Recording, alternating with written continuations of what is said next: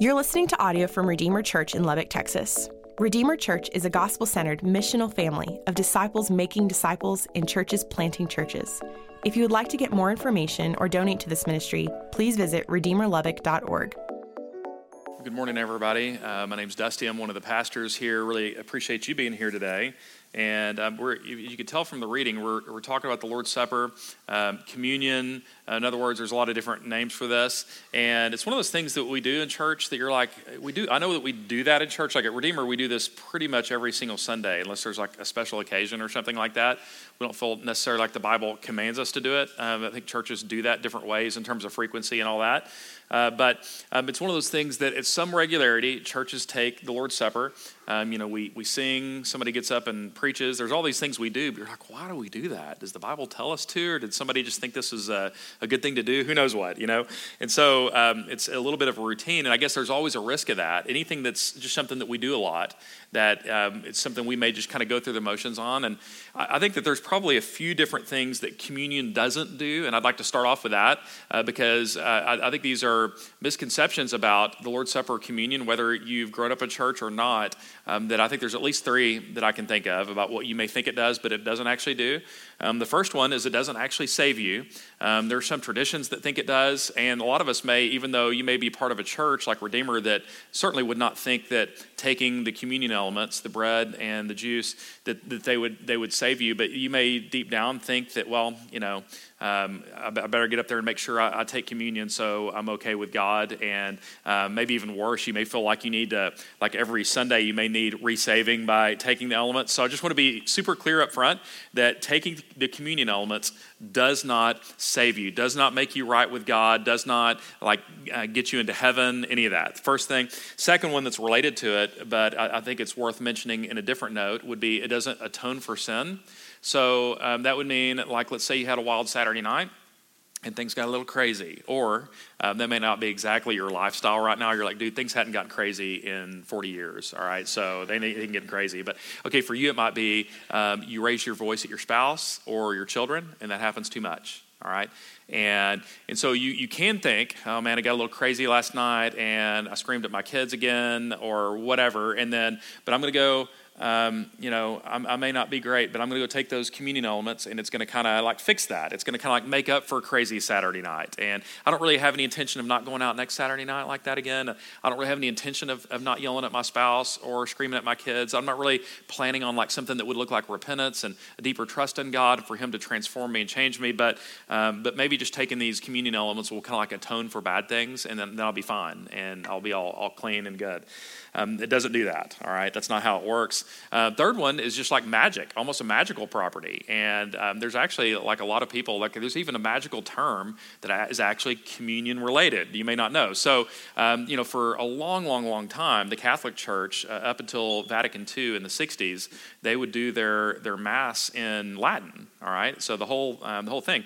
And uh, one, of the, um, one of the things that uh, whenever the priest would uh, begin to, uh, you know, serve communion, communion to the church, what they would do is he would say in Latin, he would say, Hoc est corpus meum. All right, hoc est corpus meum. It just means in Latin, this is my body. And it's the words of Christ that are actually quoted in this passage we're talking about today. You can read those words verbatim in, um, in the gospel account. So this is certainly not a critique of um, the, the, the priests there are just quoting scripture and they're just doing it in Latin.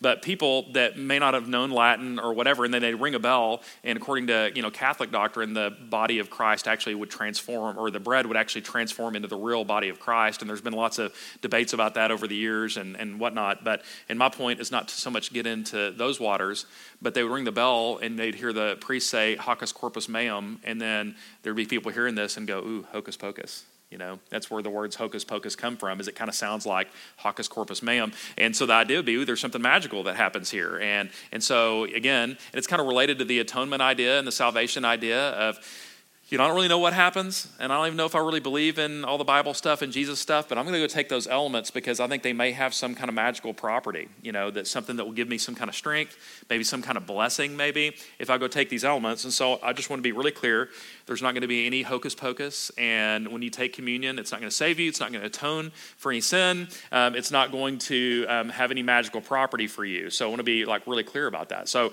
um, on the front end, and I think we just might have a tendency to either take communion too lightly, think it's magic. I'll add this there's a whole other set of, of someone in here that both for baptism and communion, those are the, the only like sacraments in the church that um, you may not feel worthy of those things, and you may have such a high esteem, and you may feel unworthy to be able to encounter the Lord in that way.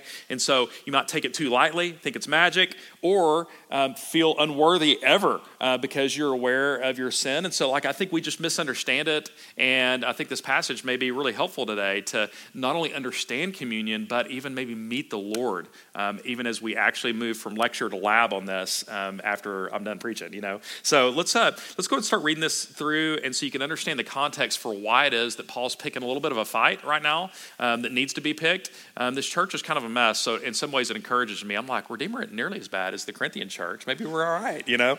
And so, um, anyways, I'm just messing around, but I, I think that hopefully this will be helpful. Verse 17, but in the following instructions, I do not commend you. So he's saying, hey, I got tough words for you.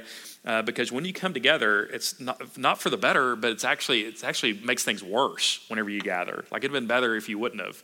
Uh, for in the first place, when you come together as a church, I hear that there are divisions among you, and I believe it in part. Um, for there must be factions, so divisions and factions, what we're talking about, um, there must be those among you in order that those who are genuine among you may be recognized. So this is not new, that if you were with us in the fall at Redeemer, we've been going through 1 Corinthians, you know, since then is this this has come up several times is there be some people that like this preacher some other ones that like this preacher and hey we feel like we've got this like next level knowledge and those guys are just kind of got their basic entry level understanding of like the real basics but we're like serious about all that. And so there's all these factions and divisions and um, that, this is not new again in this letter but he's pointing out even in regards to um, the taking of communion all right? And says when you come together verse 20 it's not the lord's supper you eat. I think you think that's what you're doing but this ain't the Lord's Supper that I know, you know, that coming together under his grace because of Jesus' death and resurrection. And he explains why in verse 21. It says, For in eating, each one goes ahead with his own meal. Uh, one goes hungry, another get, gets drunk. Um, what? And I like that, like exclamation point. Uh, do you not have houses to eat and drink, or do you despise the church of God and humiliate those who have nothing? What shall I say to you? Shall I commend you in this? Nope. I'm not going to commend this. I'm not going to sign off on this. I can't endorse this.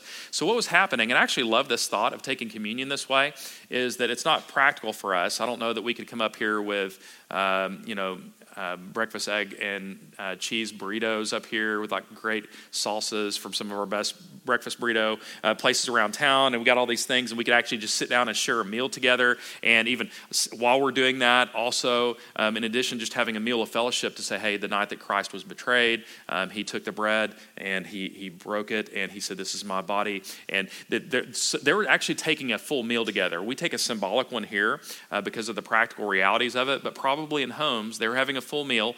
But what was crazy about it is, is that these factions and divisions were, um, were had permeated so much that in addition to some of the leadership rivalries, rivalries we have, this one appears to be at a certain level socioeconomic and that you have one group of people that are um, eating and drinking so much that they're, oh, they're having Christ's blood, all right. I mean, like lots and lots of it. So much so that, uh, that they are drunk. They've had so much wine that represents Christ's blood shed for them that they are legitimately uh, buzzed, if not drunk, and uh, uh, surely eating so much too that they are oh boy are they ever participating in the death of christ? I mean they are. And um, and then the contrast to that is probably some of their brothers and sisters with less means um, are just kind of sitting there and they're not they're not getting anything. Like they're they legitimately came to this fellowship meal think potluck except while you're taking potluck you're observing the lord's supper like embedded with a meal that um, imagine uh, imagine coming up here for a member meeting. We've done potlucks here for member meetings before, and there'll be a whole set of you that are like, yeah, you, you ain't taking today. You can just kind of hang out. We're going to enjoy this meal. You can just kind of hang out here and watch us do all these things, and we will participate in the Lord's Supper, but you not so much. And so again, like you're just trying to imagine how you get there with that, like how you would do that and think it's uh, it's okay, and probably for this whole set that we're taking, you had these divisions and like these ugly, ugly things in their heart that seem very out of line with faith in Jesus and the grace of Jesus. And by the way, if you're not a Christian, this is probably something that's really bothered you about Christians for a long time. It's like, you know, you go up there and feel like it just makes you awesome because you went to church or something like that. And yet I see what kind of business person you are. I see how you've run around on your spouse up at, uh, up at the office. And I've seen, um, I've seen what you, how you, uh, how you take advantage of customers. And I've seen whatever. Like I've seen all these things, but you think that you're all fine because you go to church on Sundays. And that's for sure what was happening here. Like the Apostle Paul's actually calling them out. So if you're not a, a Christian, this may feel like very validating, going, wow, I actually really appreciate um, that some of the hypocrisy would just be named. He's saying this isn't the Lord's Supper. Um, that um, there, there's not some, again, that, that taking communion lightly or even some magical property. I think that's where you have to go is that, yeah, we know that we are discriminating against some of our brothers and sisters that maybe have less means or maybe just some people we don't like or they like the wrong preacher or who knows what, however they've landed there and we feel justified in it. But you know what? Um, it's all fine and we're not going to be judged by God and we're not sinning uh, because we took communion and so it's all fine. Like a hocus pocus. It just it just fixed it. It just atoned it just atoned for all that evil stuff in our heart. You know what? We can just rinse and repeat and do it again next week that it'll be fine. So um, the, the lord's supper is um, just a it's something different than that. It's it's saying a union with jesus and it's saying a union with one another which we're going to see uh, see even more clearly in just uh, in just a moment. But i just do think that, that this is really important here is that like real blatant discrimination i think most of us in here would be like yeah that's gross. You shouldn't do that. But i do think it, it's interesting how I don't think our kinds of discrimination are as uh, apparent. I'm sure racism is still very much alive and well. I'm sure that there's discrimination based on what people are, uh, class people are, and all that. I can't imagine anybody would, at this point at Redeemer, say, hey, you know, you're not welcome here to take communion. No one would do that. Uh, but I do think we do a lot of just kind of exclusion, of looking around being like, yeah, she's not my kind of person you know, you can just size someone up, like what kind of class they are socioeconomically, um, where their education is, what kind of job they do, their personality, even their age, and be like, yeah, I'm not. I mean, you could be old or young and do it. You might be older and be like, yeah, I'm, I'm not. I'm not feeling all those college students and those young adults and all the babies. I ain't feeling all that. I'm just going to kind of hang out with people my age. And you could be younger and be like, oh yeah, if you're not 21, you're invisible to me, and I'm not interested. It could be a lot of different ways. It could play out in so many different ways. We're just constantly excluding, and you might be polite about it, but you're not. Uh, there, there's not this culture of acceptance, inclusion, a representation of our unity we have because of the spilled blood of Jesus. That's the kind of thing he's calling out divisions, and those are probably subtle. They're polite, um, and yet um, he's saying no, no, no. That whenever we exclude one another, it's actually um, undercutting this gospel picture of Jesus' death and resurrection. So, uh, what I want to turn to now is I want to turn to what it does look like in, um, in, in this next part. About it. We've talked a lot about what it doesn't look like, which are all the magic and atonement and saving. It doesn't do any of that. Um, it's not a division where you feel like some magical thing happened, even though we're sinning and how we relate with one another. That uh, he's just highlighting how inconsistent it is. But he's actually going to say, here's what it's for in these next few verses. And I should mention that it's just assumed this passage is not addressing it but it's assumed that and i'm not i'm not mad about this i'm just throwing out a practice of the church of 2000 years and um, as well as what i think the scripture teaches that the practice is is you're baptized first. Baptism represents your it's like the initiation into the family of god. That that's it's uh, represents your conversion. It's done one time. We believe at redeemer after you believe in jesus that that's that's the ordering of it. You're baptized and then after you're baptized you take communion all the time. And um, however often your church takes it at redeemer it's nearly every sunday. If your church takes it quarterly that's fine but you're going to take it regularly with the church um, as a representation of, of of you're still abiding in Christ, that got Christ's promises still being true to you. And baptism is a statement of conversion, and um, communion is going to be a, station, a, a, statement of an ongoing dependence on Christ and Christ's promises being ongoing. So, if you want to talk that through, um, we would love to have that conversation. This is uh, this is not something that that we're mad about, but if you want to talk this through, I, all the time we'll talk to parents that are trying to figure out should we let our kid take communion? We don't feel like they're ready for baptism, but should we let them take communion? And humbly, what I would say is that if they're not ready for baptism yet, then I would say, um, humbly, I would suggest, and this would be true for adults too, then you wouldn't be ready for communion yet either, because it's the it's the same it's the same weight as baptism. It just represents the ongoing grace uh, of God in our lives as Christians. So um, please do come talk with us um, because I realize this may this may have like thrown you off. You're like, dude, I've been popping um, communion elements like candy over the last few weeks, and uh, I had no idea that I need to be baptized again. I, I, wouldn't call that like even sinning. I would just say it's a disordered practice, and let's just get that synced up. We have baptisms here all the time, and do um, there's only two sacraments, and there's one that starts your um, represents the start of your relationship with Jesus, and one that represents your ongoing connection with the Lord. All right, so verse 23. Here's what it does do. For I received from the Lord eh, what I also delivered to you that the Lord Jesus, on the night which he was betrayed, took the bread. And when he had given thanks, he broke it and said, This is my body, which is for you.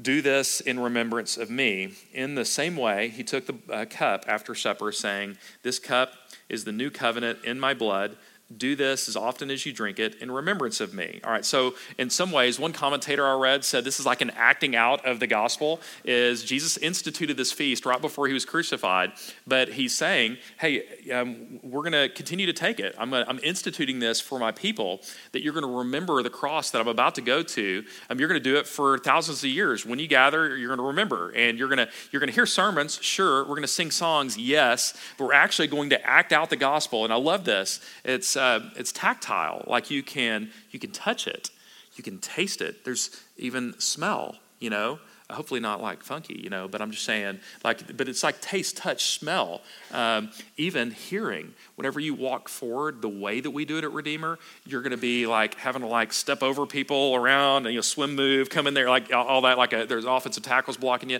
But then when you get up there, that, that's even a relational element that it's not just you and Jesus, it's an us and Jesus, but there's going to be a person that's going to say, um, this represents Christ's body broken for you. This blood represents Christ's, shed, Christ's blood, or this juice represents Christ's uh, blood that's shed for you. And like you're going to hear someone say this to you. And so it's like this acting out of the gospel message that isn't just something that we believe that's an idea, but it's a real reality. And so here's the thing that I want to encourage you about this is no, it's not magical. No, it doesn't save you. No, it doesn't atone for a wild Saturday night or for screaming at your kids on the drive here. It doesn't do any of that. But I'll tell you what it does do is that if you're struggling and you are feeling hopeless and you wonder how in the world you're going to have energy to put another step um, in front of you, and you know that you failed and you did have that wild Saturday night and you did yell at the kids and you're even wondering i don't even know if if a person like me should even go forward. And, and you're right I, I, I, should be baptized but i feel so unworthy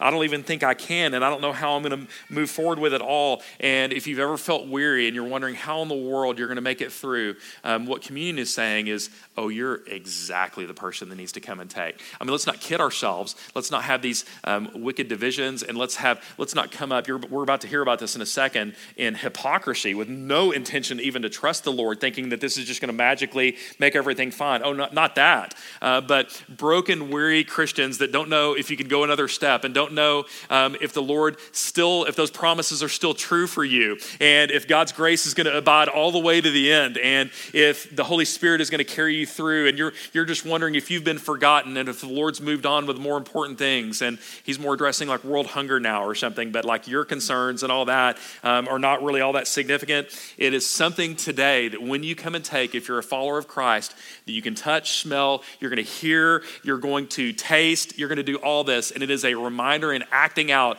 the promises of God are still true for you. He is still here for you. He's never left you in the same way that He saved you. His presence abides with you, His promises stay, and you still have an allegiance and a commitment to Him, no matter how wobbly, no matter how messy, no matter how sidetracked you've got, that all those things are still true beautiful. Verse 26 For as often as you eat this bread and drink the cup, you proclaim the Lord's death until he comes. And this is really neat because what this is saying is that, that there's, a, um, there's a backward looking element to communion that Jesus has already said, which is, hey, um, we're, we're, thinking back to the cross and do this in remembrance of Jesus' death on the cross. That's what the elements represent.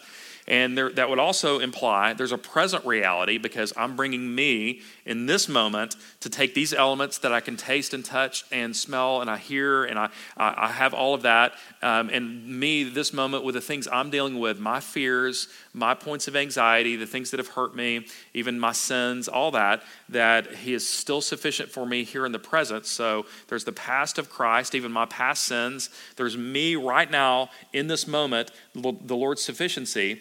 And there's a forward element, and it says we're going to take we're going to take these elements, eat this bread, and drink the cup. We're going to proclaim the Lord's death until he comes and listen to this part of the hopeful part of communion is there's a forward looking element of the return of christ and when it's all made right and these things that you're like ugh i'm so frustrated and I'm, I'm hurting right now and i don't know how i'm going to make it I've got these things I'm afraid of, and um, I've got these pain points that when we take it, um, we are also looking forward to the return of Christ. And I think you could make a case that this meal, in a way, is a little bit of a token, a little bit of a, uh, of not only a remembrance of what's behind, but just like a little sample meal of the great wedding feast that is to come in the new heavens and new earth when it's all made right and an all you can eat buffet, and there's no more sin and brokenness. There's no more sense of, oh, I don't know if I measure up or if I'm worthy or anything else. It, there's none of that. It's all made right. No more pain, no more loss, no more brokenness. That when we take communion,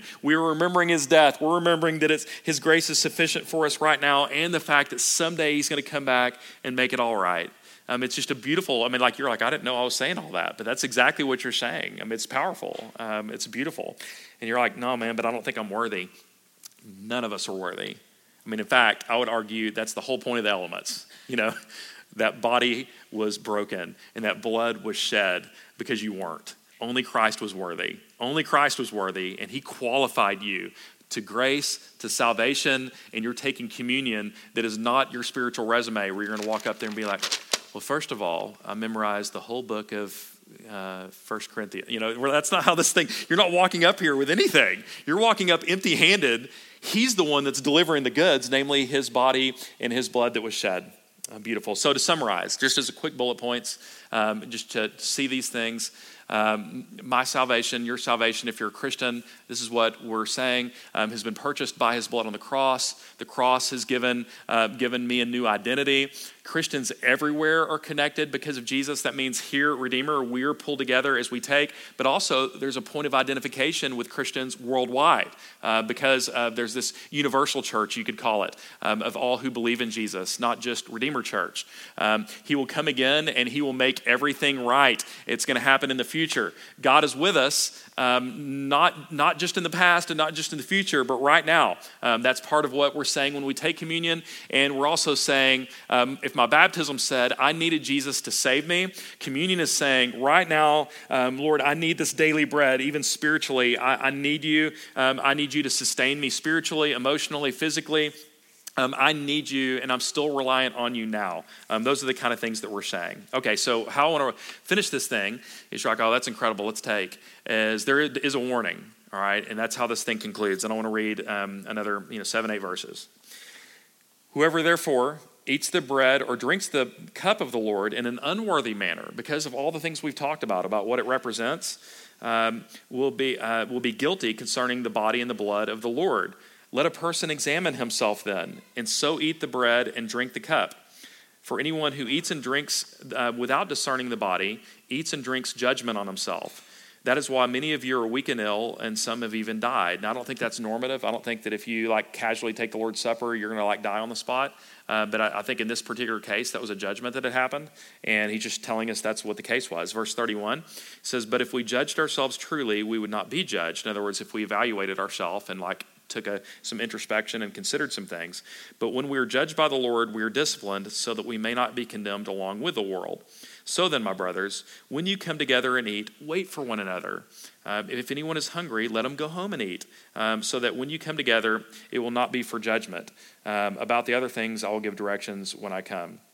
So here's what he's saying is that like there's two things we're going to have to hold on is anyone worthy no only christ is worthy and um, all weary broken afraid christians are just invited come and take he's got you these elements represent it but there is a warning here to a different kind of person that feels all this is magic and has no intention to quit screaming at their children. And a lot of us do yell at our children and our spouse way, way too much. It's like, it's not a win. Just trust me on that. Um, and you, um, you have no intention of breaking off the affair. You have no intention whatsoever of, um, of, of um, stopping cheating your business that you work for, whatever it is. I mean, it could be so many different things, and you have no intention at all to stop that. Is what this passage is saying is that, hey, look, while on the one hand, broken, weary people that are struggling to trust the Lord are invited, the one that hypocritically is feeling like, oh, I'm fine because I came to church and I'm going to go take communion casually, even though I have no intention of trusting the Lord in my life in key areas, he's saying, let's quit pretending here. I don't know what you're taking, but it ain't the Lord's Supper. All right. I don't know what that is. I mean, you took some bread. There's some juice right there, and I guess I mean maybe that'll tide you over till brunch, you know. But uh, but that wasn't the Lord's Supper. It may be a lot of different things like that. And there's even an intentional play on the word body here in verses 27 and 29. It's you know talks about the body and the body and blood of the Lord. But in verse 29, when it says um, if you do this without discerning the body, that would, I think it has a dual meaning of both the body of Christ that is representing what we're taking here, but elsewhere, Paul talks about the body of Christ being us, the church. So what it's saying is, is there's a vertical element here of yes, it's the sin towards um, towards the Lord, where you maybe you know like you're um, having lustful thoughts, you have no intention of confronting those, can be that, but there's also this horizontal element that if there's a relationship that's gone ugly and dark, and um, where you're uh, talking about them and you just burn with bitterness, and he's like, you need to discern the body of Christ as well on this horizontal element, and that's the context here, isn't it? Is some are getting drunk and stuffing themselves while others don't even eat, they're hating one another, and he's like, that ain't the Lord's Supper, man. I don't know what you're calling it, but that's not what that is. So um, here's the thing um, if you're trying to figure out, okay, this is interesting, so that's what communion's for, here's a caution. Like, what do we do with all this? And so, uh, how I'd like to conclude is just with a vertical dimension and then a horizontal dimension. So, here's the thing on the vertical dimension is we are saying something beautiful in just a moment when we come and take. If you're a follower of Christ, it is beautiful, it's supernatural, it is a statement of war is really what it is is we are pushing back against our flesh we're pushing back against sinful inclinations we're pushing back against things that might divide us. Um, we are repenting of what's broken even if it's a struggle even if we may fall back into that. We're saying lord i don't know how i'm going to trust you in this but man right now with a heart of faith i want to turn from that. I want to trust you. This is a statement of war of here's the reality but i'm going to take this bread i'm going to take this juice remembering the cross and resurrection until you return someday you're going to fix it. This is a statement of what will be true as well. Um, it's just a declaration of war. It's a declaration of faith. It's a declaration that you are good and you are with me and you love me and uh, I'm unworthy, but you alone are worthy and the promises still stand. All right, so there's the vertical dimension. We're just not going to kid ourselves. Um, we're going to open up our heart. And so, if there's an area of our life that we've been unwilling to deal with, and we know that there's a sin, it probably even comes to your mind that you're not even fighting there's no struggle at all. Like you just like, you know, I'm, I do these other four things good, so I'm just going to kind of go with that. You know, he's like, no, no, give me that too. You're not, you're not doing yourself any favors. Just come home. Just come on home. There's no magic properties here.